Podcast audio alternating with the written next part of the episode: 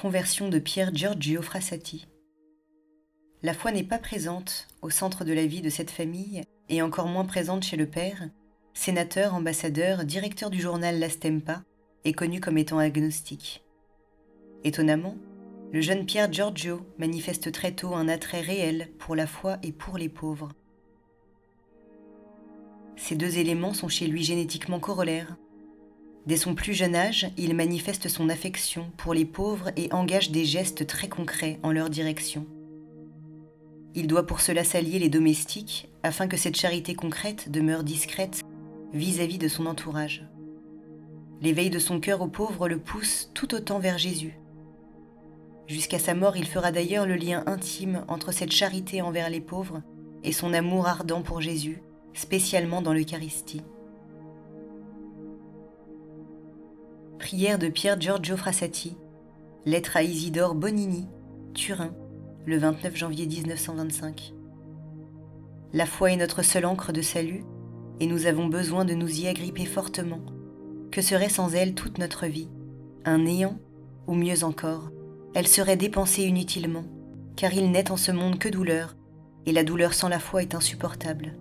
Tandis qu'alimentée par la flamme de la foi, elle devient une chose belle, et qui trempe notre âme pour la lutte. Aujourd'hui qu'il me faut lutter, je ne puis que remercier Dieu qui a voulu dans sa miséricorde infinie m'accorder cette douleur afin que je puisse, à travers les plus dures épines, retourner à une vie plus intérieure, plus spiritualisée. Un catholique ne saurait manquer de gaieté, la tristesse doit être bannie des cœurs des catholiques.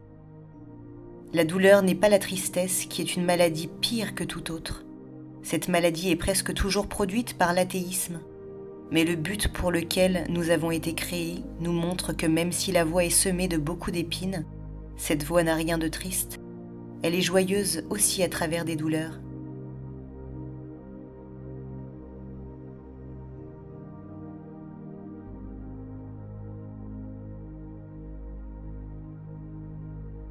Continuons par une prière à saint Paul apôtre.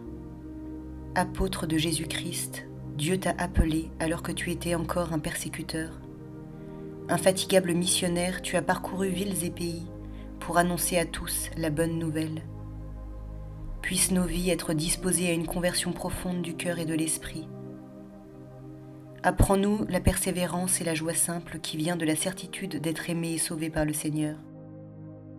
Donne-nous de ne jamais perdre de vue celui auprès duquel nos cœurs aspirent.